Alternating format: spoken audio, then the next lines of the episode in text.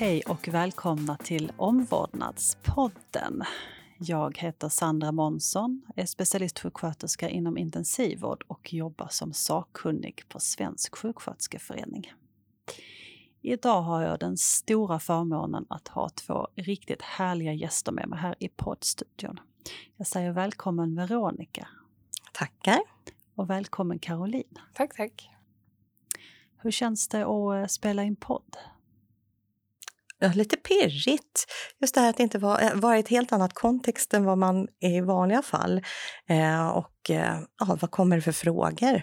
Jag vet ju temat, men, men eh, precis, är det några kluriga frågor som du kommer ställa som jag inte kan svara på? Så tänkte jag eh, innan. Men väldigt, väldigt roligt. Eh, det här just handledning då som podden ska handla om är ju ett ämne som ligger mig väldigt varmt om hjärtat. Och du då, Karo? Nervöst. Jättenervöst. Aldrig varit live så här, även om man har pratat mycket i livet. Så det är klart, nu ska det vara på band. Mm. Eh, eller ja, det var ju omodernt. Band är det väl inte längre kanske. jo då. Ja. Sparas till Men, eftervärlden. Ja, nervöst. Ja. ja. Det här kommer att bli bra. Jag tänker att vi idag ska ha ett samtal som ju kommer att handla om handledning, precis som du nämnde Veronica. Och eh, ni känner inte varandra så jag tänkte ni ska få börja med att få presentera er lite kort för varandra och berätta namn och hur länge ni har varit sjuksköterska och var ni jobbar någonstans till att börja med. Varsågod Veronica, du kan börja. Ja, men då tittar jag på dig Caroline. Jag mm. Eh, heter Veronica Ramirez Johansson eh, och är eh, operationssjuksköterska på Karolinska Universitetssjukhuset i Solna. Jag har varit sjuksköterska sedan eh, 1996.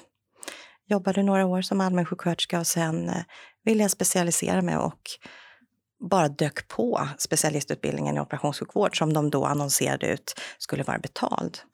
Eh, så jag gick den, jag hade haft en väldigt bra placering, klinisk placering eh, på Södertälje sjukhus var det som jag hade mina kliniska veckor på operation och tyckte att ja, men det där verkade väldigt spännande så eftersom utbildningen betald också så absolut, det, det gör jag. Och sen var jag helt fast i, i operationssjuksköterskeyrket eh, när jag väl gick den utbildningen. Så det blev inte bara några år utan jag är fortfarande arbetar aktivt som operationssjuksköterska och sen har jag arbetat med studenter sedan 2007 tror jag att det är som jag har varit adjungerad klinisk adjunkt, AKA. Eh, först med inriktning mot grundutbildningsstudenter och så sen eh, har jag tagit klivet mot specialistsjuksköterskestudenter och sen 2016 är jag utbildningsledare eh, hos oss och har även då hand om medarbetarutbildning och inte bara fokus på, på studenter. Spännande. Mm. Ja, ja men jätteroligt. Och sen, eh, numera är jag också doktorand eh, vid Karolinska institutet eh, med inriktning på tryck och nervskador i samband med positionering på operationsbädden. Ehm, mm. Gud vad intressant. Ja, men det, ja, det tycker jag också. Verkligen. Eh, kul, men, men eh, svårt och jag är lite otålig. Mm. Du då? Eh, ja, Caroline Bjarnvi Eh, är då nyutbildad, nyexad för ja, drygt två veckor tillbaka. En och en halv. Grattis! Eh, tack! eh, vid Röda Korsets högskola. Så att vi har precis tagit examen och eh, ska då vandra in i sjuksköterskelivet på ASIH. Ska jag börja.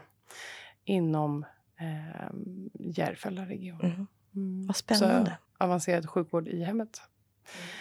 Det ska bli jättespännande. Jag var jätteintresserad av palliativ vård och även neovård i och för sig. Mm. Men eh, väljer att börja min väg inom ASIH då.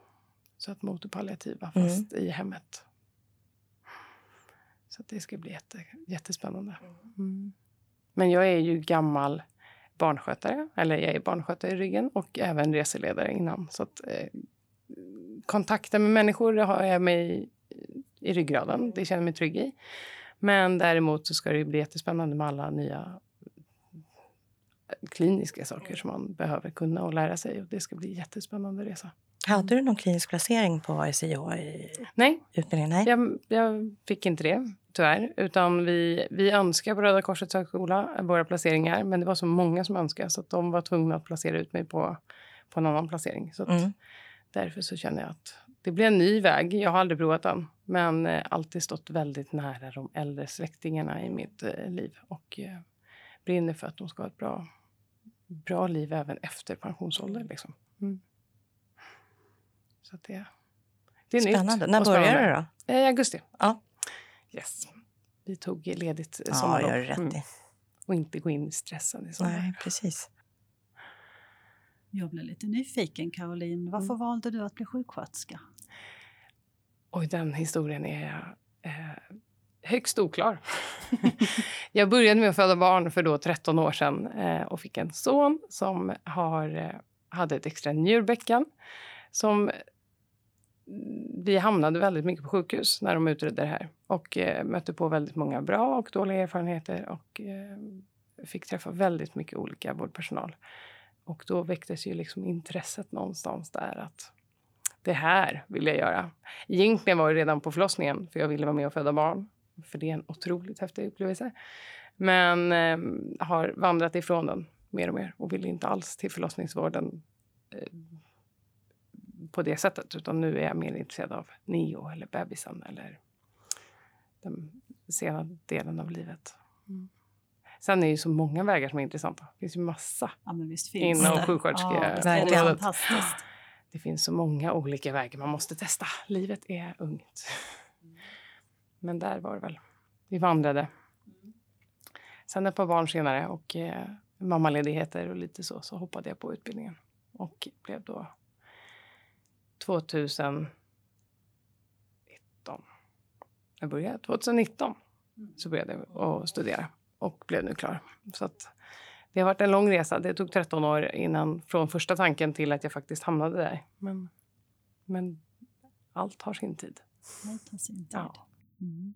Då har du gått eh, större delen av din utbildning under pandemin ju. Hur har det varit? Du har ju inte någonting att jämföra med, men jag tänker... Jo, men jag gick ju faktiskt en och en halv termin på skolan. Eh, så vi fick ju gå hela första terminen, halva andra terminen tills de stängde ner. Så att eh, det var en jättestor omställning. Det finns för och nackdelar. Eh, många i klassen är väldigt mycket för eller väldigt mycket emot distansundervisningen som vi hade.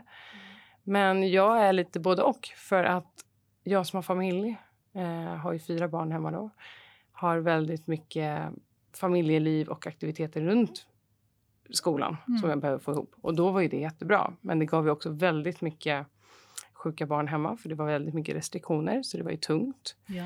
Samtidigt som det är ett annat lärande.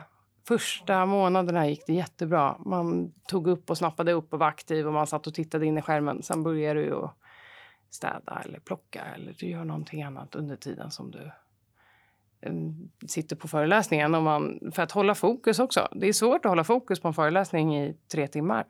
Framförallt när läraren eh, inte har paus ofta eller man inte kan gå eller upp och stå. Utan man sitter och skriver och det är, det är svårt. Man tappar, man kan sväva iväg väldigt fort. Så det var svårt. Eh, Jag saknade interaktionen med lärarna, jag saknade interaktionen med klasskompisar. Att gå ut i Mm. pausen och diskutera det man pratat om. För där någonstans så befäster du det du precis har hört i det här. Jag tänkte så här. Förstod du det så här? Förstod du det som jag gjorde? Och hur menar de här? Och kan du förklara för mig? Det är mycket av varandra man lär också. Och det försvann ju när, när pandemin tog bort all kontakt med klasskompisar. Mm. Det, jag tänker, det ställs ju också ganska mycket krav på den som föreläser. Just, eh, Föreläsarna kan inte, kanske inte heller är vana vid den här digitala miljön och sen att föreläsa rakt ut i, i luften och inte, precis som du sa, interaktionen försvinner. Eh, och just det där, när ska man ta paus? Utan man bara maler på och så sen, ah, är det någon som har några frågor? Nej. Eh, och så slutar föreläsningen eh, efter en och en halv timme istället för efter tre timmar. Det blir ju alls samma lika. Ja, Det blir ganska platt. När du Mm. pr- provar att läsa ett manus själv, rakt upp och ner, sida efter sida och så bara, nej, ingen svarar, ingen Nej, ställer någon ingen fråga eller tittar på dig. Det är jättesvårt. Vi var alltid fem eller sex som hade kameran på oftast. Föreläsarna brukade fråga och sa alltid det. Kan någon snälla ha en interaktion och ha kameran på så jag ser att det är någon som lyssnar. Så att vi, jag hade alltid kameran på, eh, också för min egen skull. Men det är lätt. Även då, om du själv tappar fokus så ser ju de det och kan ju också känna att aha, nu är jag tråkig. Och det är inte alltid det det handlar om. Det handlar bara om att man måste hålla sig aktiv på fler sätt för att inte somna i den där stolen på köksbordet. Eller vad man nu. Många låg ju i sängen och jag är imponerad att de höll sig vakna många gånger faktiskt. men mycket så. Jag vet inte om man kan ställa krav att faktiskt ha kameran på, tänker jag. Jo, men det har de haft och sen är det alltid någon som har strul eller lärarens kamera är borta eller Många lärare hade svårt att ställa om för att de är lite äldre eller hade svårt med sin teknik att få hem och då är det svårt. Ehm, vi hade ju väldigt mycket krav, eller krav, önskemål och eh, obligatoriska tillfällen i början. När vi skrev första tentan då hade alla kamera på och man hade telefonen, fick du inte ha i närheten så den skulle liksom bort. Och så hade du kamera på eh, datan och så skrev du i ett speciellt program som stänger ner alla program på datan. Och då är det väldigt sådär övervakat. Men det är svårt att hålla koll för dem. Så det, var, det var så jobbigt. Men jag upplevde ändå att det var positivt för att jag kunde vara hemma mycket med barnen. Jag, kunde, jag slutade skolan och då var jag mm. hemma. Samtidigt som jag haft många föreläsningar med barnen hemma och det är inte optimalt. Nej. Så att, eh, kan man gå på plats så tror jag att det är en fördel. Jag lärde mig mer av det. Har du känt en skillnad, Veronica? Tänker på studenterna som du har fått ut under VFU. Har det varit någon skillnad för hur, vad de har lärt sig i skolan? Har det spilt över på, på VFU? Jag tänker just under pandemin att det har varit ett mm. annat lärande. Nej, men det tycker jag faktiskt inte. Ehm, jag har inte märkt det i alla fall. Eh, fördelen med eh, när det har varit pandemin och, digitala föreläsningar är att många föreläsningar har spelats in. Så de har haft möjligheten att faktiskt gå tillbaka, lyssna igen, eh, se om man har förstått rätt. Ehm, så nej, jag kan inte säga att jag tycker att, att jag har märkt det. Sen har alla varit otroligt glada över att vara ute på VFU, liksom, i, i den verksamhetsförlagda utbildningen, att faktiskt vara ute på sjukhusen, på operationsavdelningarna eh, och komma ifrån den här ja, digitala hemmiljön som man då har varit i. Eh, men nej, inget, ingen skillnad på lärande. Däremot om man tittar, då, om jag tittar på, på mina barn som, har gått, som går gymnasiet så tycker jag, jag som mamma att herregud, ligger i sängen och, och, och, och, studerar. Är det, de måste tappa jättemycket, men jag kan, inte, jag kan inte säga det heller. De har ju gått ut med ja, helt okej betyg. Så man, man undrar ju så här, hade det varit någon skillnad för dem om de hade varit i skolan? Ja, jag tror väl det, men, men jag kan inte säga säkert. Men för våra studenter så, ja, inte vad jag har märkt. Nej. Den sociala kontakten är ju fantastisk när man kommer ut. Alltså man är ju, du brinner ju på ett sätt också när du kommer ut och bara mm. så här, gud nu ska jag äntligen få komma mm. ut och vi ska få vara bland de andra människor. Men också bland de som vi faktiskt vill bli. Eh, det är ju otroligt givande att komma ut på VFU.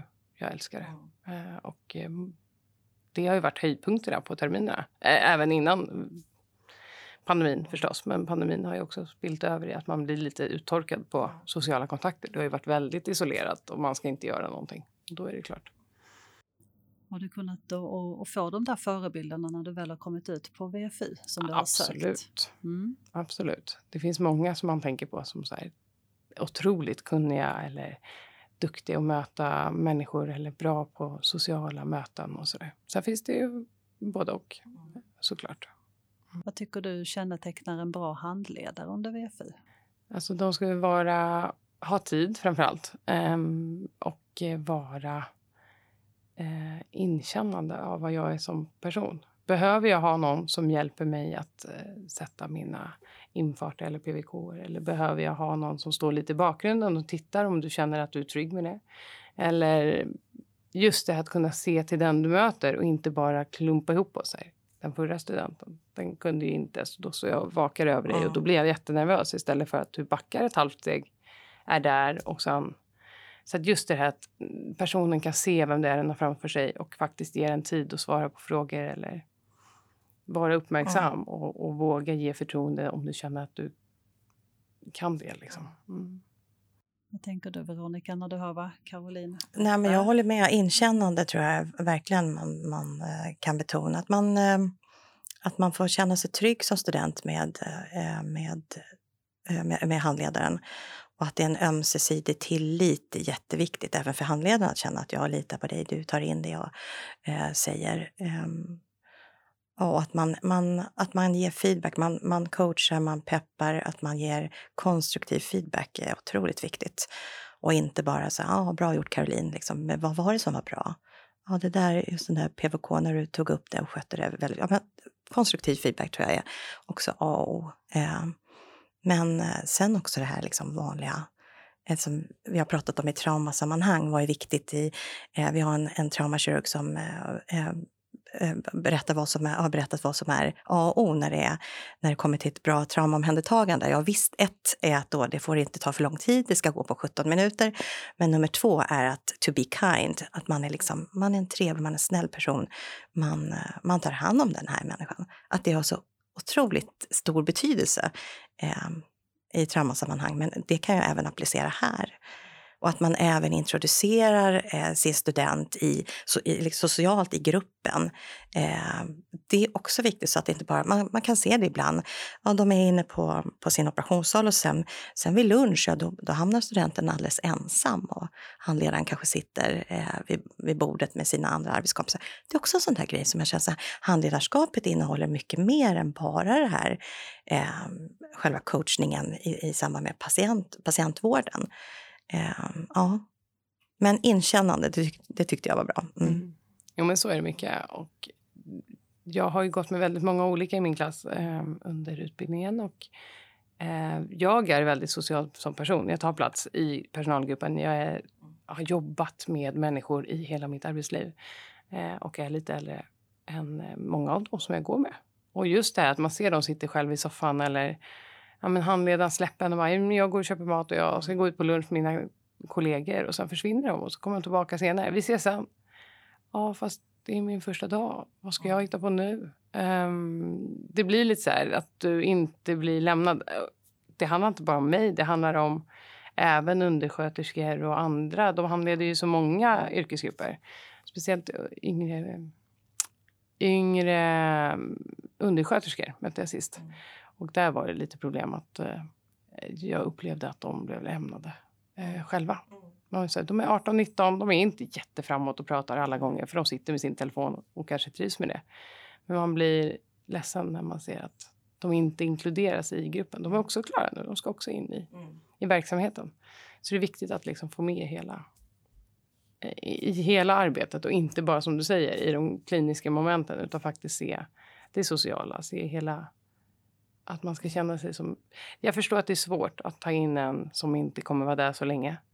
Um, man är där i två veckor, fyra veckor eller sju veckor. Um, men oftast är det inte så mycket längre. Det är svårt att ta in en människa för så kort tid kanske, när det byts hela tiden. Men just det att bara försöka få in dem i, i kaffepausen mm. eller att man så här, hälsar när de kommer på morgonen. Det gör så mycket av din ja, dag. För då börjar mycket. man ju med att känna att här är jag välkommen som en kollega. Istället för att komma in och känna att ja, här sitter man alldeles mm. ensam typ och inte vet. Ja, så det, det är jätteviktigt att man ser hela, hela mötet med studenten och handledaren. Och även från vår sida. Alltså som student så är det jätteviktigt också att du, du är trevlig mot och försöker ta din plats förstås. Ja, absolut. Så att man kommer in ja. liksom. Mm. Men alltså handledning, alltså svar på den frågan, vad, vad, frågan nu än var. Alltså handledning är ju ganska, det ryms mycket inom det där, inom begreppet vad, vad, är, en, vad är bra handledning, handledning. Det handlar både om den kliniska situationen, det handlar om tillit, mm. det handlar om hela den sociala delen, att få med sig studenten i teamet. Precis. Det är många bitar som behöver mm. falla på plats. Kan alla bli en bra handledare? Provocerar jag lite och slänger ur mig. Du har ju precis varit ute på, på flera mm. VFU. Jag vet inte vad du säger. Jag, jag, tänkte faktiskt på den frågan på tunnelbanan. Jag tänkte så här, undrar om den frågan kommer. Um, ja. Alltså, alla borde ju ha möjlighet till det om man försöker att tänka sig in i det. Men sen när man ser ute bland på verksamheterna så är det klart att det är många jag inte ser som perfekta handledare. Så. Att de kanske hade varit eh, bättre på sidan om som inte handledare. Eller som inte handleder. För det är klart att vissa har kanske inte det mötet eller de är väldigt... Men å andra sidan, inom det här yrket ska du kunna möta alla sorters människor i alla sorts behov.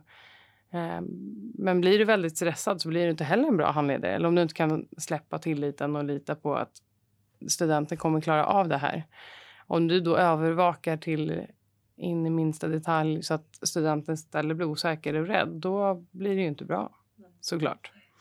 Så att man måste nog som verksamhetschef eller enhetschef kanske ha lite observant på vilka man sätter som handledare. Jag har faktiskt varit med om folk som inte får handleda. Som de är så här, nej den där ska inte ha student för att den känner sig inte tillräckligt trygg i sin roll själv. Eller den är ny. Och, eller den, den kan inte släppa på Kontrollen. kontroll. Mm. Mm. Och då har de valt att... Och det tycker jag är jättebra och respektfullt. Och sen har vi ändå fått gå med dem i slutändan för att de har själva fått godkänna det. Liksom. Eh, men det tycker jag är bra. Bättre det än att man tvingar någon som inte ska vara handledare. För det blir bara dåligt i slutändan. Liksom. Ja, jag tänker också nu när vi vet att det är ganska så hög omsättning av sjuksköterskor eh, på många enheter där man kanske inte har så många som är så erfarna och passar som handledare ur den aspekten så är det ju bra ur ett studentperspektiv att man kvalitetssäkrar genom att ja, helt enkelt försöka få fram de bästa handledarna möjligt som möjligt och att man inte får gå med de allra mest juniora kollegorna. Jag vet ju själv när jag var helt nyutbildad sjuksköterska, då fick jag ju handleda eh, min studentkompis som gick terminen efter. Så Oh, att jag mm. fick liksom handleda en termin, termin sexa när jag helt, var helt nyutexaminerad. Så det blev liksom lite så här peer learning, Ja, fast innan det var uppfunnet på något Mm. vis. Ja, så att, ja, det blev konstigt.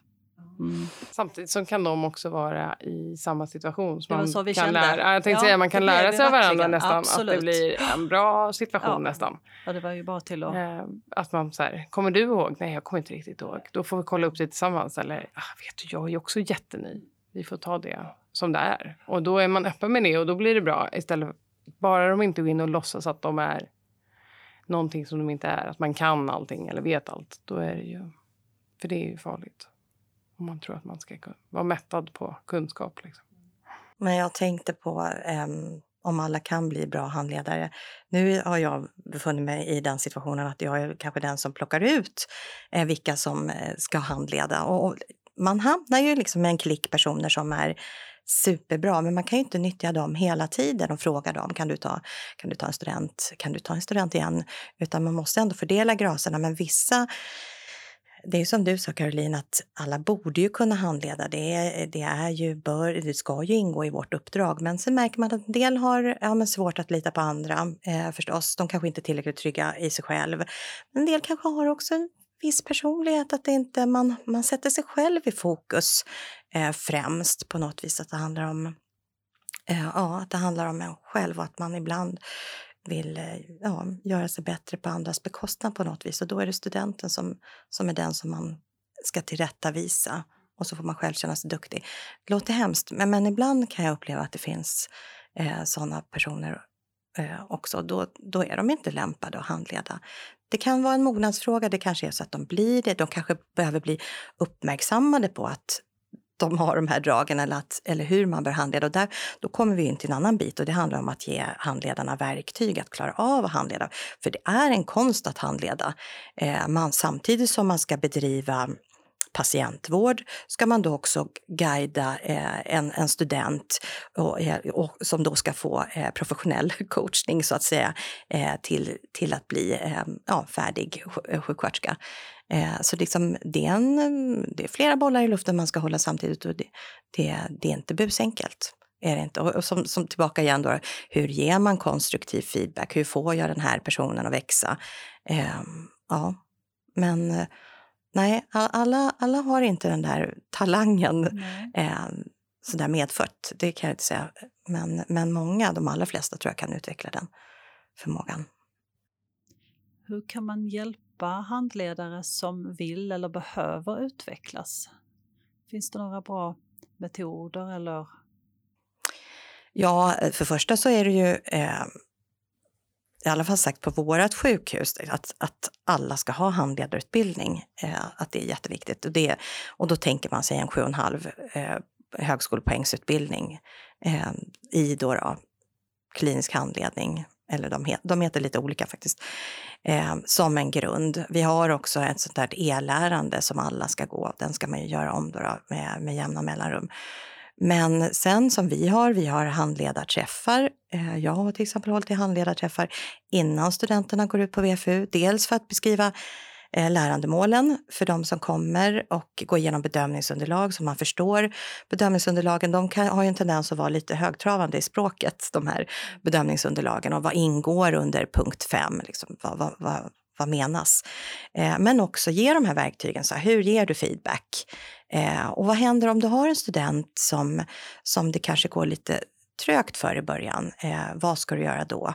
Eh, och ehm, vad mer? Ja, det innehåller i alla fall, jag brukar ha en timme, det räcker ju egentligen inte, men, men det är alltid ja, en, en och en halv timme. Det är alltid en start i alla fall för, för dem. De får, får lite situationer de kan tänka igenom och så om de hamnar i de situationer de ska göra. Och jo, också det här med att ta reda på vad, vad, vad, vad, studenten har för lärstil. Det är så lätt att döma ibland. Man säger, gud vad hon är avvaktande eller eh, hon gör ingenting, hon bara tittar där, står och tittar på. Men det är kanske en del av den personens lärstil. Eh, så det brukar vi också diskutera. Vad har jag för lärstil? Vad har du för lärstil? Och sen att man då eh, förstår att, eh, sen kan man ju kanske, sen kanske man, man kan inte stå och titta på i fem veckor i sträck, utan man måste ändå vara aktivt deltagare. Men att ja, till en början kanske den här personen känner sig mest bekväm i det här medan andra bara kastar sig på eh, och provar direkt. Så, så, ja.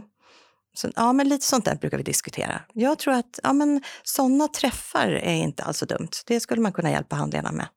Mm. Och sen ha utvärdering, det har tyvärr inte vi haft. Men det skulle man ju också kunna ha efter VFU. Man samlar handledarna igen och frågar hur, hur, hur, hade ni, hur gick det? Eh, har du några situationer som du vill delge? Och, och så pratar man kring. Ja, för jag tänker just att handleda handledarna. Ja. Just när det är Precis. knepiga situationer med studenter eller man kan känna sig otillräcklig. Det kan vara annat att kunna få utbyta erfarenheter och, och kanske gå starkare därur, tänker jag. Och så kan man ju ta in studenternas åsikter efter. Det har vi fått göra på Precis. några ställen. att man har fått skicka ut eller skicka in eh, antingen via digitalt enkäter mm. eller på plats. Så vi har fått papper och lämnat i någon eh, pappersinkast eller så innan vi går därifrån. Och visst, det blir utlämnande för det blir väldigt personligt. Även om du inte skriver vem det är så kanske vi är två eller tre på det stället. Men det kan ju också tas tillvara på av handledare och eh, AKA då, eh, att utvärdera kanske. Jo, men precis. Och det undrar om inte de flesta sjukhus har de inte det. De borde ha det i alla fall. Det är inte många gånger jag har gjort det, men jag har gjort det på två av mina praktiker under tre år. Så att inte varje gång, men... Eh. Vi, vi upplevde i alla fall att vi, hade, vi har sämre svarsfrekvens nu när vi har gjort det till digital eh, utvärderingsblankett. Eh, det var så mycket lättare att vara här, man gav dem den här där pappret och så fyllde de i så la man det i ett kuvert för att visa att man inte skulle tjuvkika. Men eh, då var det i alla fall högre svarsfrekvens var det. Så det är ja, lite svårt. Det tror jag också mm. på, mm. att man ska ha det fysiskt. Mm. Det blir också någon sorts, inte press, men det blir ju lite så här, här, du har ett papper, gör det här. Jo, vi, eh, man vi uppskattar det och då blir det väldigt utlämnande för om jag inte gör det så visar jag inte heller, även om det inte är min någon sorts bedömning, så visar det ju på att du inte, eller att det är också hjälp arbetsplatsen. Liksom. Så att det är både och. Jag tänker, nu har vi nämnt begreppet AKA ett par gånger. Ska, mm. kan inte ni bara förklara lite för de som är obekanta med begreppet, vad innebär det att vara AKA? Ja, det är ju att man adjungerar till ett lärosäte. Eh, så man är ju, jag vet inte om man skulle kunna översätta det till det här gamla kliniklärarbegreppet. Så att säga. Man, man är lärare ute på, eh, i klinik, så att säga, men har då en anknytning till, till skolan som är då, då närmsta kontakten från skolan till studenterna när de är ute i sin kliniska verksamhet, men också tvärtom. Att eh, eh är det någonting som student som man eh, som man eh, undrar över eller har problem så är det naturligt att man vänder sig till den här AKAN då, då eh, som då kanske vidarebefordrar information till skolan eller, eh, ja, eller vad det nu må vara. Om man har problem på VFU med sin handledare, ja, då vänder man sig till AKA eh, på, på, på sjukhuset. Intressant att du säger åt det hållet.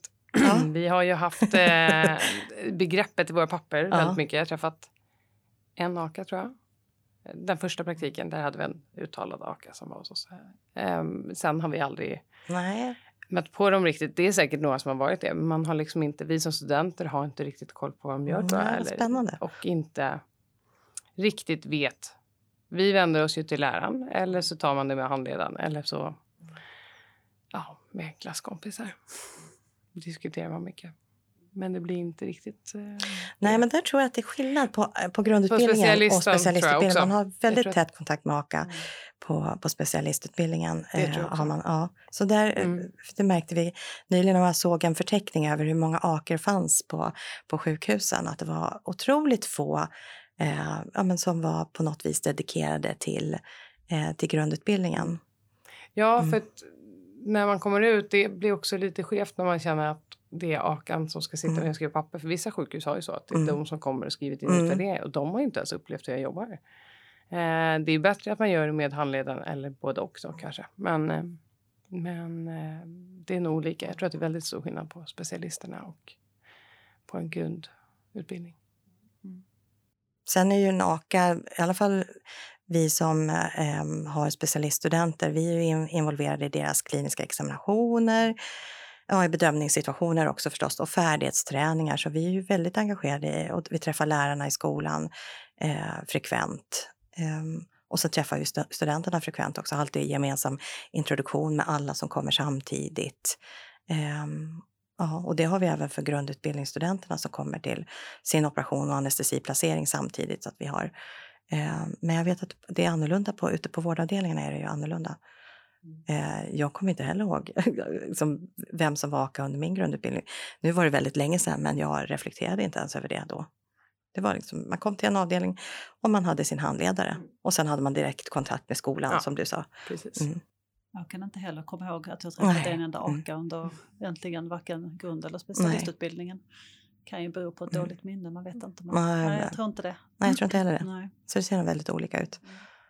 Men det är i alla fall vad en AKA... Och jag har varit AKA eh, ganska många år nu, men nu har jag precis släppt uppdraget för att forskningen måste få ta plats ett tag i alla fall. Så får vi se sen. På tal om forskning, jag tänker nu går du ju från att vara handledare till någon som blir handledd och blir student igen. Mm. Kan inte du berätta lite, hur, hur är den situationen? Ja, den är, den, den är knepig tycker jag. Eh, just det där att man är i en, en situation där man eh, vet minst. Fast det, det är på något, på doktorandnivå är det ju verkligen, eh, det är ju legitimt på något vis. Så är det ju. Jag tyckte det var värre när jag gick på och var, skulle specialisera mig. Att jag var, var, var trygg i min sjuksköterskeroll och sen skulle jag specialisera mig och jag kände mig urdum i vissa situationer och kunde inte ens, liksom, jag vill säga patienten varit dålig på operationssalen. Jag tänkte så här, jag är ändå sjuksköterska, jag hade kunnat lyfta upp armen där eller stod och bara titta på. Alltså man, man blev handfallen på något vis. Eh, men eh, som doktorand känns det väl ehm, eh, känns det kanske lite annorlunda, är en annan typ av student på något vis. Så går det inte riktigt att jämföra med att vara student. Jag tänker som du Caroline som har eh, liksom massa erfarenhet från andra eh, yrken och så kommer du till ett nytt, ska, ska utbilda dig till, till en, en ny eh, profession, liksom för en ny profession. Just det där, ja men att vara ny, där är det mer påtagligt tror jag i just det här att, eh, ja, skillnaden eller att få känna sig ny. Mm. Jo men det är det ju. Eh, man känner sig, eh, gud, vi pratade om det på vägen hit med en kompis, att just det här att ju mer utbildningen gick, desto dummare kände jag mig. Mm. Jag var nästan mer redo att börja jobba i termin tre eh, och sen kom fyran och så termin fem. Då bara nej, jag kan ingenting. Jag vill, jag vill inte bli klar. Nu är jag ju inte, jag är inte klar någonstans. Eh, om det har liksom bara fortsatt att man blir så här. Jag kommer inte ihåg allt, jag kan inte allt i huvudet. Folk börjar fråga en frågor privat och man blir så här. Jag vet inte vad du har för utslag just nu. vad kanske... är det med de här utslagen som ständigt återkommer? Jag vet. jag vet inte. Men jag vet inte, du får gå till en läkare av något slag. Ja. Nej, men, och det är jätteroligt att de tror att man kan och, och så. Men, eh, men det kan jag inte. inte alltid i huvudet i alla fall. Men det är svårt. Mm. Men det är kul att, höra den där progressionen mm. som du beskriver. Först mm. bara, ja, lite kaxig där, mm. på banan och så sen bara nej, nej. Ja. Ja, och sen blir det panik. Man ja. inser ju... Jag har aldrig trott att jag kan allting, men just det att man inser att ja, men det här, jag kan lära mig saker och ting. Och sen så kommer termin tre och fyra och sen bara nej men gud det är så mycket. Det finns ingen hejd på hur mycket jag behöver kunna för att bli klar och möta en patient och ta eget ansvar. Men det är klart att man kommer klara det. Men eh, det är läskigt. Mm. Progressionen är ju mm. fortsatt hela livet känns jag. Måste utvecklas. Fortsätta lära. Kommer fortsätta slå i böcker och leta upp eh, information på rätt ställen. Så att. Och det måste ni känna. Ni som verkligen har flera år av eh, studier och eh, kunskap och erfarenheter inom yrket. Ja, men just det att man aldrig blir färdiglärd. Ja, ja, blir... gud ja. Absolut. Ja, men nu då, då, som sagt, nu är jag på ett nytt steg där jag är på ruta ett igen, fast ja, på ett annat plan. Absolut. Eh, mm. Men det jag märkte nu, nu under doktorandperioden, man, man har... Man eh, måste vara otroligt aktiv själv som doktorand. Eh, i, i liksom forskarstudier. Det är verkligen upp till mig liksom att läsa på och se till att jag är förberedd inför mina liksom, handledarträffar. Eh, jag kan tycka att man kanske fick lite mer som student um, under utbildning till sjuksköterska eller specialistsjuksköterska. Man blev mer um, dragen, man blev mer lotsad. Det blir jag ju nu också. Jag har ju mina handledare runt omkring mig hela tiden. Men um, på ett annat sätt kanske var det faktiskt. Uh, så det krävs ännu mer kan jag tycka att jag är aktiv själv. Mm. mm. Jag tänker när du nu, Caroline, om ett tag själv ska bli handledare. Mm. Vad tar du med dig för tankar från din utbildning som du tänker att det här ska jag komma ihåg? Dels att man inte blir fullärd. Alla gör misstag. Ehm, även erfarna gör misstag. Eh, och bemöt människorna med respekt. Alltså alltid respekt i mötet oavsett om jag kommer få en student som kanske inte alls klickar med min personlighet så måste jag fortfarande försöka möta den med respekt och med tid och engagemang. För det är det som man har saknat hos vissa. Att det blir lite så här, ja, ja, men du kommer inte bli bedömd på hur du är, utan det är ju faktiskt vad du gör. Och, och, och så är det ju. Men börja inte med att skrämma upp studenten det första jag gör, utan det är verkligen möta alla utifrån deras nivå och försöka ha ett öppet sinne till personligheterna bakom. Och sen är det klart, man får hjälpas åt. Alltså, och klara av de här situationerna du kommer hamna i. Um, så det är väl verkligen försöka möta människan och, och, få dem lugna och trygga i, i, mitt, i min närvaro och så. Så att man, de vågar vara sitt bästa och kan känna sig hemma. För känner de sig som en del på arbetsplatsen blir det också lättare att, att våga vara och ta plats och våga så här. Men jag har ju hört det här, stämmer inte det? Eller, Ehm, det finns många tillfällen när man är lite man nästan blir smiskad på fingrarna och bara du gör fel. Man bara, fast förra handledaren sa att jag skulle göra så här och nu vill du att jag gör så här. Det var inte för att jag utan det är bara att man gör på olika sätt olika sorters eh, system på hur man gör saker. Så man behöver vara lite öppen för och eh, våga ge dem tid, helt enkelt. Vilket man inte har som sjuksköterska kanske. Men just det, att låt det ta sin tid. Och se deras utveckling, var de lär sig bäst. Eller, mm. Jo, men just det där våga ge tid tror jag är jätteviktigt. För vi har tagit in många studentreflektioner eh, i våra utvärderingar till exempel. Eh, och där, eh, av, vi, vi klippte ut några citat från, det fick vi förstås också av, av studenterna, eh, och, och visade för, eh, anonymt då, för, för ja, våra blivande handledare. Eh, och just det där då att man fick inte chansen utan handledaren, handledaren gick in och tog över eh, situationen. Och det är ju också bara nedtryckande för studenten. Och, och ibland kanske man får måste få chansen att göra fel också. Det får inte bli något brakfel.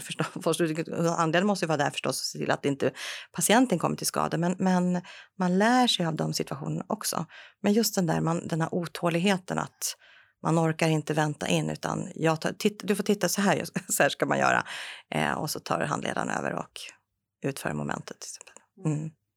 Det är den där tiden som det kräver att, att kunna ställa sig lite tillbaka med händerna lite på ryggen och, och låta studenten kanske både testa och att det blir lite på ett annat sätt eller till och med lite fel utan att för den sakens skull såklart skada patienten. Men att det kan...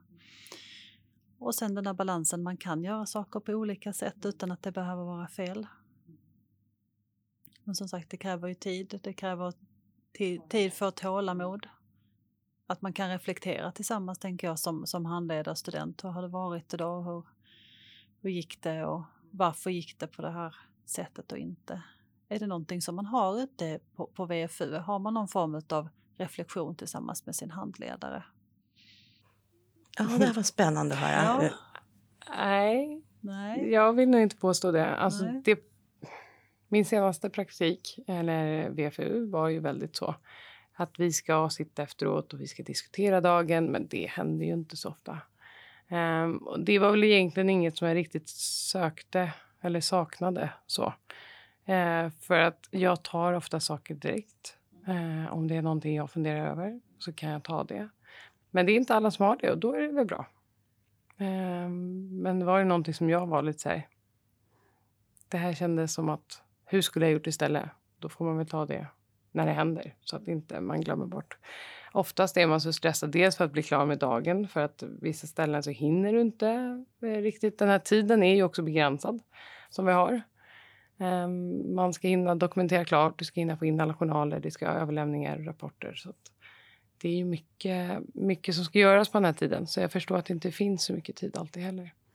Men, eh, men eh, reflektion under dagen är jättebra, är så värdefulla när man väl är där också, att vara öppen för att hur tänkte du nu? Tänkte du göra det på ett annat sätt? Eller det där är inte fel, men jag tänkte att man kan göra så här också. Det är ju många väldigt duktiga på att säga i och för sig. Att här, jag gör så här, de andra kanske är annorlunda. Jag vill bara visa mitt sätt. Och det är jättebra. Jättebra. Man måste hitta sitt eget och jag tror att när man väl är klar sen så får jag bli trygg i det jag, det jag vill landa i. Men eh, då har jag lite olika vägar som jag har sett och så får man väl se vilken som fastnar. Låter klokt. Ja, mm. får väl hoppas. Jag tror på, på reflektion som lärande i sig. Mm. Ja. Jag tror vi... Eh, jag tror att man skulle få in, behöva få in reflektion, eh, alltså vikten av och betydelsen av reflektion tidigt i utbildningen så att man, studenterna lär sig reflektera och så har man med sig det ute i, i VFU. Eh, daglig reflektion tycker jag är jättebra, men det är precis mm. som du säger, det kan vara svårt att hinna i slutet av dagen. Men man kanske kan ta det efter lunch, i samband med att man har varit iväg och ätit lunch, att handledaren och studenten pratar eh, och eh, handledaren ger feedback till studenten. Eh, det, det, liksom, det är inte alls så dumt. Och då kanske också, om vi säger att handledaren ger, det här har jag faktiskt fått lära mig av en, en guru, Margareta Forsberg Larm, som jag har gått eh, handledarkurs eh, eh för. Hon var, hon var kursansvarig tror jag. Eh, och hon sa just det, liksom, ge feedback efter lunch. Då kan också studenten klura vidare på den här feedbacken som man har fått och sen kanske tar man, så kanske, kanske det kommer upp någon fråga från studenten i slutet av dagen på det man fick feedback på. Och det här med feedbacken eh, feedback för lunch är, finns bra, liksom, flera fördelar med det. Just att det kanske finns en liten tid innan man kastar sig in i, alltså, typ, vi pratar bara om någon minut, ett par minuter. Men sen också reflektion i grupp, också väldigt bra. Vi brukar ha reflektionsstunder en gång i veckan med studenterna som har gått ut, då, eh, som är ute på VFU samtidigt. Och så får man då, och då ska det ju inte handla om så här, ah, men hur, hur har du det på din VFU-plats? Jo, men jag är jättebra, jag, eh, jag får göra jättemycket saker och, och jag, fått stå, jag, vara, jag har fått vara självständig på det här och här. För då märker man hur, hur liksom den här stressen hos de andra bara trissas upp som inte alls har fått göra de här grejerna. Utan då ska det handla mer om att ja, men jag har varit med om en situation, men vill du berätta om den situationen? Och så lär man sig av den situationen. Det, och när det, här, när det blir den här diskussionen kring när någon student tar upp en situation en, där, där man ser att alla lär sig på det här. Det är jättehäftigt.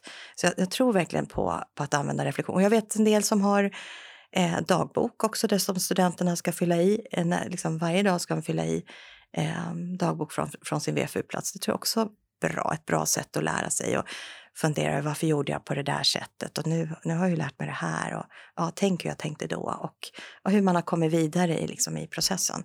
Det tror jag också ja, jättemycket mm. på. Just det här, mm. flera saker. När jag har suttit och lyssnat och bara så här, mm. där har jag något att säga och mm. där kommer jag inte ihåg det. Men eh, reflektion tror jag absolut mm. på. Eh, och som du säger, mera vid lunch kanske. För mm. att hinna också förändra det du funderade på eller det som du kanske inte blev så bra kunde man göra försöka utveckla eller komma fram till någonting. Um, det tror jag är jättebra. Verkligen. Jag hade, har haft placeringar där de har haft reflektionsstunder där jag inte har varit inkluderad. Eh, och det är ju på gott och ont. Visst, det handlar om deras, men det blir också att jag förlorar deras reflektioner mm. över dagen och hur de har upplevt det. Eh, så det är både och. Och dagbok har jag också haft hela mm. tiden och skrivit efter varje dag vad man har gjort. Men eh, som du säger, den här stressen när man pratar med klasskompisar att men jag har gjort det här och det här och det här. Ja. Och jag har inte alls fått göra det. Mm. Och jag är på en helt vanlig placering och får inte ens eh, vara i, i, i själva där jag ska vara. Och det blir en stress. Mm. Och det blir väldigt mycket jämförelse. Mm. Eh, men vi har haft jättefina reflektionsstunder med lärare som har varit jättebra. Mm. Där vi pratat om mm. tillfällen. Där, eh, där man har fått läsa mycket om varandra. Mm. mm. Så att det är både och. Eh, mm. Verkligen. Bra reflektion, absolut. Det vill jag verkligen ha. Mm. Och det är bra. Men att bara sitta med sin handledare så här, hur har dagen varit? Det är inte alltid att det ger så precis. mycket. Utan det behöver nästan vara tillsammans med undersköterska, sjuksköterska och eh, studenten i så fall. Så att man får med hela teamet. Så att man tillsammans kan diskutera utifrån patienten. Eller och bra reflektion. Liksom. Det ska ju vara mm. väl genomtänkta reflektionsfrågor. Mm. För annars blir det rätt Helst. platt. Mm. Eh, ja. kan, det finns en risk att det blir. Mm. Ja, det upplevs bra. Mm. mm. Och så kommer man inte på något just Nej. då. Så, ja. så lite lätt. Mm. Mm. Det tror jag på. Eh, Veronica, jag tänker på det här med reflektion. Har du något bra tips om man vill läsa lite mer om, om reflektion? Har du något boktips till exempel som man skulle kunna använda sig av? Jo, men det har jag. Jag har en, en bok som heter Reflektionshandboken. Det är en liten bok i A6-format eh, av Kristin Bie. Eh, som tar upp eh, frågor man kan ställa eh, i samband med reflektion. Ehm, för det är en konst att, att verkligen kunna hålla i en, någon form av ja, reflektionsstund. Man verkligen ställer eh, rätt frågor. Eh, men just att, ja, hur upplevde du den här situationen? Eh, berätta hur du känner. Eh, vad var det i situationen som fick dig att tänka så här? Etc. Så det, många bra tips i den här reflektionshandboken. Eh, så den kan jag rekommendera. Mm. Det låter som mm. en, en handbok som man kan använda i andra situationer för reflektioner så att Absolut. säga, inte bara med studenter nej, nej, utan klinisk mm, reflektion mm, överlag. Bra boktips. Reflektionshandboken alltså av Kristin Bie. Jag tänker Caroline om du skulle träffa en, en eh, student från sjuksköterskeutbildningen och så skulle han eller hon säga Snälla Caroline, kan inte du ge mig dina bästa tips? Hur får jag ut så mycket som möjligt av min VFU? Vad skulle du ge den personen för tips? Um, gud vilken fråga. Det finns säkert massor. Men var närvarande. Försök ta del av allt du kan. Säg vad du vill göra. Ja, och våga ta plats. Alltså våga komma in i gruppen och be om att jag vill verkligen vara med på en eh, blodprovtagning eller katetersättning. Um, men vi har ingen. När det någon som får det, så säg gärna till mig så är jag med. För att det har jag gjort mycket och fått springa runt på till andra sjuksköterskor som inte är handledare. Men som kan ta med en in och visa och vara otroligt lyhörda för, för att man själv vill lära sig. Så att eh, verkligen våga ta plats, våga komma in i gruppen och våga eh, fråga efter kunskapen också. Inte bara vänta på att den ska serveras till dig utan du behöver vara delaktig i din egen placering. Och vara nyfiken. Det är ju A och O. Liksom. Mm. Så det är väl det. Att du behöver själv också vilja. Även om det är en... Jag har varit på placeringar som inte har varit så bra. Där man fått sitta av sin tid på en expedition. Um, och det är ju jättetråkigt. Men försök göra det bästa. Vad kan jag ta del av det här? Vad lärde jag mig? Ehm, så här vill jag inte vara när jag kommer ut. Eller så här vill jag inte göra. Vad kan jag göra här för de här patienterna? Det är alltid dem jag utgår ifrån faktiskt. Också. Att det är ju för dem jag är där. Är det då inga trevliga sjuksköterskor i just det här passet? Men gå in och sätt och prata med en patient och gör deras kväll lite bättre. För du har ju faktiskt inga krav på vad du måste göra när du är student. Ehm, du ska göra dina mål och du ska utföra dina uppgifter. Men har du tråkigt eller ingenting att göra så, så istället för att gå och sätta dig och spela på din telefon eller göra någonting annat så ta för dig och gå in till patienten. Gå runt och prata eller titta om du kan hjälpa till någon annanstans. Det finns möjligheter om man försöker oftast. Inte alltid kanske, men eh, det finns alltid få placeringar som kanske inte är bra. Men, men att verkligen våga vara i stunden och ta tillvara på det som bjuds. Och våga öppna utanför bara din expedition. Och, och undersköterskorna ska man inte glömma. De har alltid jättemycket som de gör som vi inte har på vårt bord i vanliga fall. Och följ med en undersköterska. Titta på när de lägger om något sår eller eh, olika delar. Det finns mycket av deras arbete som är jätteviktigt som vi ändå ska kunna. Så att våga ta tid till, till patienten och till att lära dig. Mm. Kräver att man är ganska aktiv själv och Ja. nyfiken. Exakt. Det hade varit en snabb sammanfattning.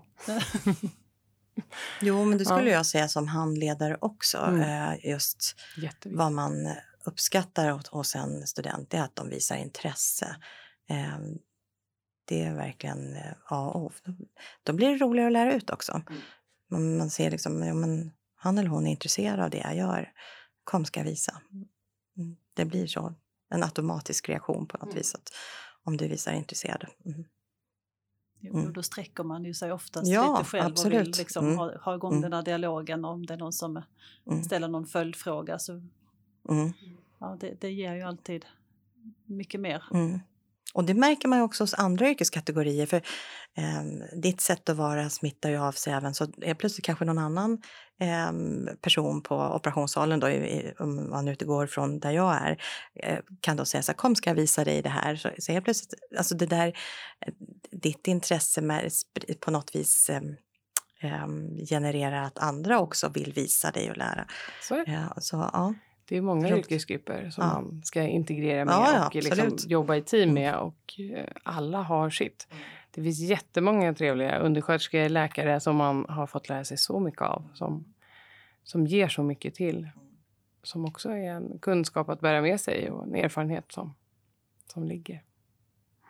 Jo, det är viktigt just att man får inblick i de andra teammedlemmarnas uppgifter och synsätt och, och arbetssätt, tänker jag. Man kan få en, en annan förståelse för varför saker och ting fungerar eller inte fungerar riktigt så som man... Ja, det tror jag är jätteviktigt. Det behöver vi ha. Jag vet inte hur mycket sån kunskap man eh, får i, i utbildningen nu, men just det här interprofessionella samarbetet. Att vi inte bara, vi jobbar inte bara multiprofessionellt, vi jobbar inte bara sjuksköterska för sig, undersköterska för sig, läkare för sig, utan vi jobbar ihop som, som team. Ehm, ja, och få den här förståelsen och respekten för varann, olika eh, typer av kunskap, professionsspecifik kunskap. Ehm, mm, det är jätteviktigt. Mm. Jo, om man ska kunna bygga ett team så är det viktigt att förstå vad beståndsdelarna består av. Så är det ju. Mm. Eh, Jag tänker Veronica, har du något exempel på när eh, du som handledare verkligen lärde dig något av din student?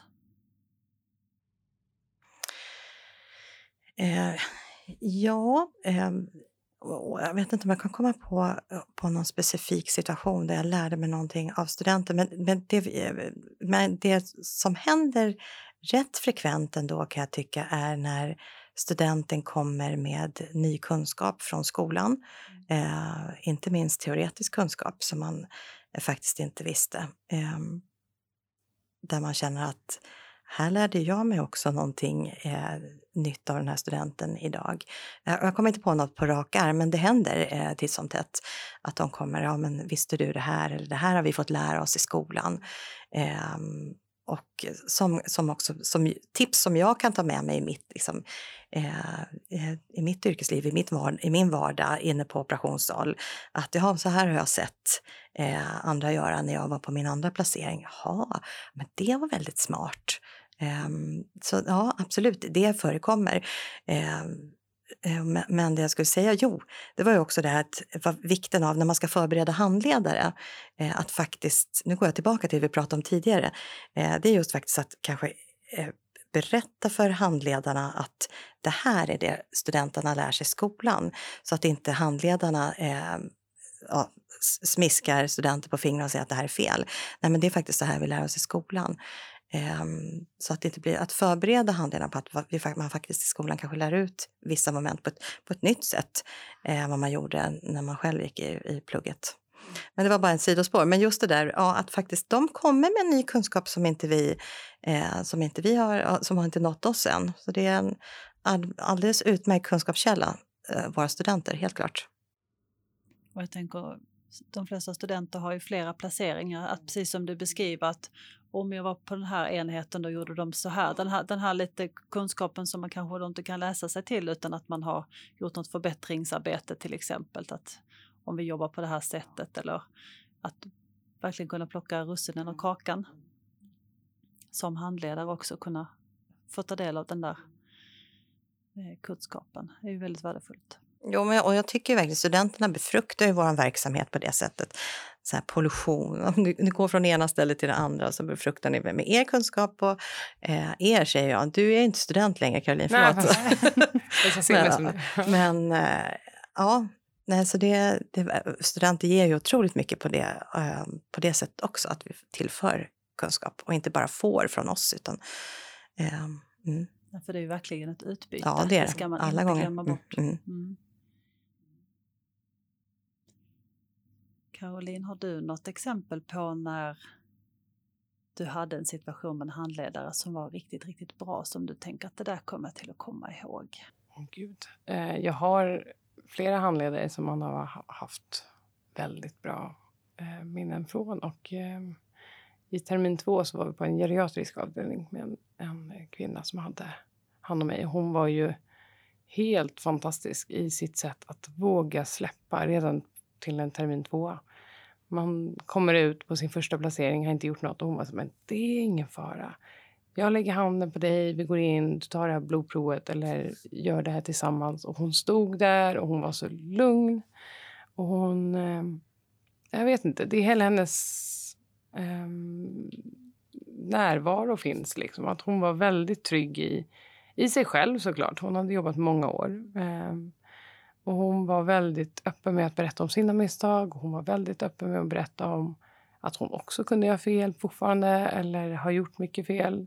Men att det är ingenting som går under över att oftast. Eh, det finns såklart känsliga tillfällen eh, där det har gått väldigt fel. Men oftast så är det ingen som dör av att du går på toaletten eller för att du tar en paus och funderar i två sekunder extra vad du ska göra eller gå en extra gång till datorn.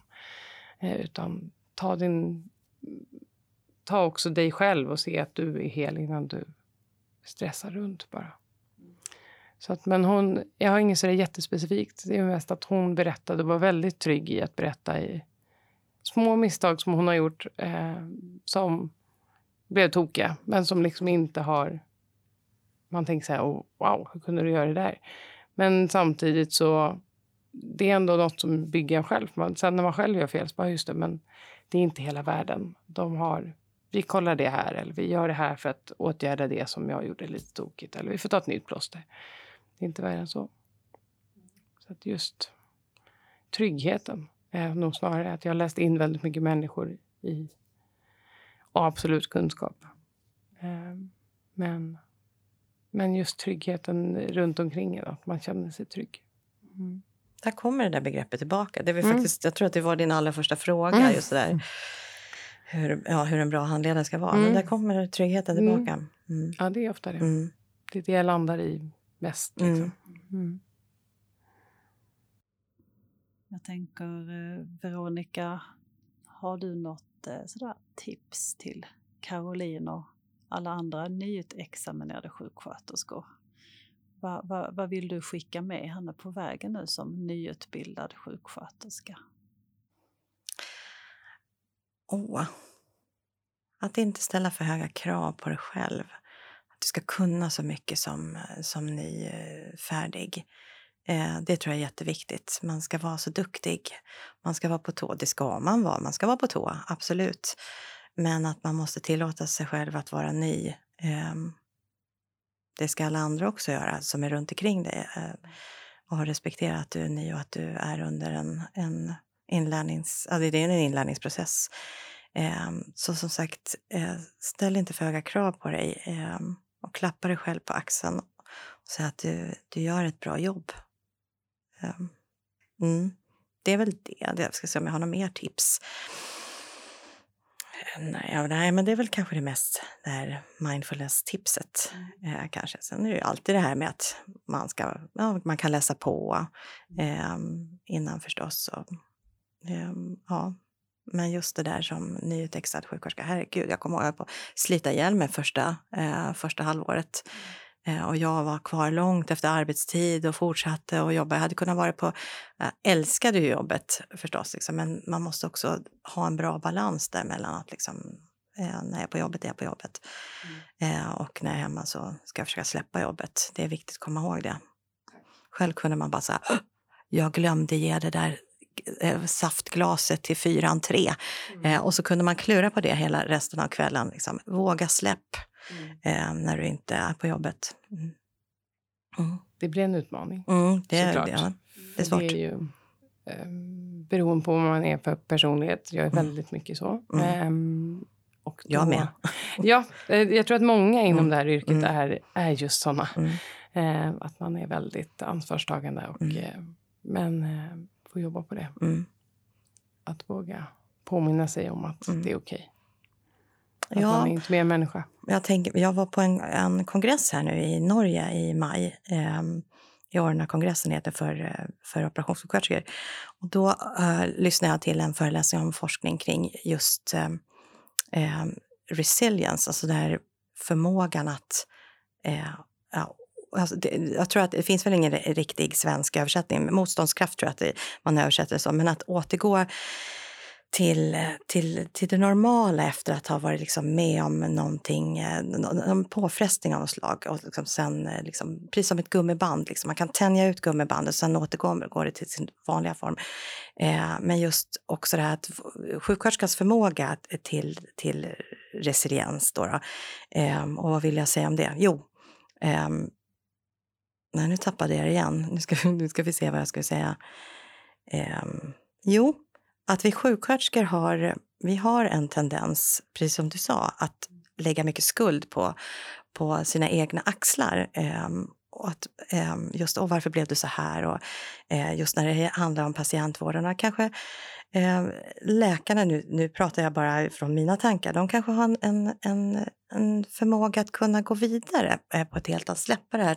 Nu blev det så här, men det ordnade sig och så sen ältar man inte det och så går man vidare. De bär på också på ett så stort ansvar, eh, eh, våra läkare. Men men att vi kanske ibland ja, verkligen skuldbelägger oss själva i mångt och mycket och fastnar i det eh, och inte släpper utan liksom, eh, går vidare tillräckligt snabbt.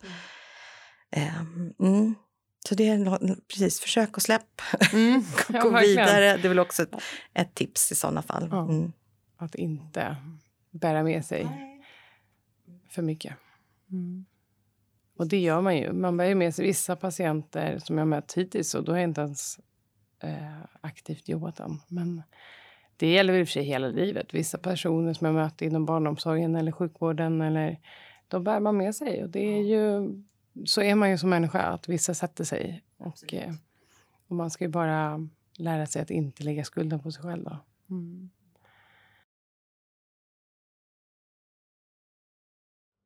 Veronica, vad är det bästa med att vara sjuksköterska? Åh, ja, det finns så många bra många bra saker med att vara uh, sjuksköterska. Uh, dels att få... Uh, på något, vi, vi pratade om det lite innan podden, men för mig var det så självklart att bli sjuksköterska. jag, ville vara, jag ville hjälpa. vara liksom, jag har, har väl ett vårdande sätt, antar jag. Mina föräldrar är också inom vården, så, så det var så naturligt. men det är att få känna att man gör göra någonting gott. Eh, och jag kan väl tycka att ibland att man pratar om det här med att det är ett kall, att det är nästan lite det är nästan lite fult, det får inte vara ett kall eh, längre. Eh, utan vi, jag menar, vi, det här är ett, en, liksom en, en, profession, vi är välutbildade, vi, vi ska ha bra lön för det vi, det vi gör, absolut. Men jag kan ändå tycka att jag tycker att ett kall är någonting som är fint. Så att jag, Eh, nej men att, att, få, att få hjälpa andra personer som, eh, som är i ja, nöd eller alltså sjuka, vi behöver hjälp. Eh, det får mig eh, att må gott, eh, att göra andra gott. Eh, så det är väl det bästa med att vara sjuksköterska, man tittar bara rent ehm, att, att man, man känner att det är ett fint jobb man gör. Men sen också liksom utvecklingsmöjligheterna vi har. Vi nämnde det i början att det finns så otroligt många eh, grenar av sjuksköterskeyrket. Vi har barnsjukvård, vi har förlossningssjukvård, vi har operations, anestesi, intensivvård företagshälsovård, eh, primärvård, eh, psykiatri, allt liksom mellan himmel och jord har vi. Så det finns så många utvecklingsmöjligheter. Vi kan ta vår magisterexamen, eh, det får man ofta nu, eh, liksom, det får man nu sina specialistutbildningar. Vi kan ta vår masterexamen, man kan bli doktorander. Eh, så man kan börja forska också för den delen. Så det finns otroligt mycket att välja på om man inte bara vill arbeta liksom, eh, med det kliniska, men att det finns också massor med kliniska grenar eh, att välja på. Så det är verkligen en stor chokladask med alla möjliga eh, praliner eh, och smaker. Eh, så det, det, ja, jag har inte ångrat en sekund att jag, har, att jag blev sjuksköterska. Eh, verkligen inte. Så jag menar, förstå. Vad, man vill säga, vad ska du bli sen Caroline? Nu är du sjuksköterska, vad ska du bli sen? Ja, vad ska du bli sen Caroline? Kan du inte Massor! Ja, det finns så mycket. Jag vill göra allt. Det är så många vägar jag vill vandra. Jag börjar inom ASIH och finns ju risk att jag fastnar. Jag har brunnit jättemycket för palliativvården under utbildningen. Och, eh, men även neovården. Så att jag är så neonatal för tidigt födda då. Ehm, och dit vill jag också verkligen. Men sen är jag också så här, hemlösa, palliativvård för hemlösa finns det avdelningar för. Dit vill jag också. Mm. Så att jag har så många olika små grenar jag ska ut och vandra på innan. Onkologin, barnonkologi. Ja, det finns mycket jag vill eh, prova på innan jag är klar. Så jag tror att jag har många år kvar, även fast jag började lite senare. Det finns mycket. Gud vad mm. roligt att höra. Mm. Jag, jag, känner igen mig själv i det där också. Det vill jag prova på. Och sen vill jag bocka av det. Det var liksom mm. min sjuksköterske bucket list mm. som jag hade. Ja. Uh, så, ja. Massor. Mm. Och få göra skillnad på riktigt. Det har väl varit mitt motto när jag var liten, men framför allt under utbildningen. Att jag vill ut och göra skillnad och få ge den där lilla extra tiden till att göra en dålig dag till en bra dag kanske. På något sätt. Mm göra en dålig dag till en bra dag. Mm. Bra motto. Ja, försöka. Riktigt bra. Mm. Inte alltid det går, men eh, man kan försöka. Mm. mm. Hörni, jag tänker Omvårdnadspodden, det är ju Svensk sjuksköterskeförenings egen podd. Och eh, den är ju möjlig att göra tack vare att vi har medlemmar i Svensk sjuksköterskeförening. Och jag vet ju att ni båda är medlemmar i föreningen och jag är lite nyfiken. Varför är ni medlemmar i Svensk sjuksköterskeförening? Ja, men jag tänker att jag menar, ju fler medlemmar man är, det är ju vår professionsförening, eh, desto, eh, desto fler röster, desto, stark, alltså, desto starkare blir vi eh, som profession. Och jag tycker Svensk sjukvårdsförening står för väldigt många bra saker. Eh, jag lutar mig tillbaka från flera av, era, liksom, eller av de skrifter som finns eh, om, liksom, om värdegrund till exempel. Eh, ett lilla etikhäfte. Det finns mycket bra att hämta därifrån. Eh, så man känner också att man har stöd. Precis som jag känner att jag har stöd i min professionsförening också när det gäller operationssjukvård. För där har vi ju, i den föreningen är jag också med i. Ehm, men just att man ehm, ehm, många personer eh, gör eh, professionen starkare. Mm. Förstås, som är, alltså många engagerade eh, eh, personer gör, gör oss starkare tillsammans. Mm.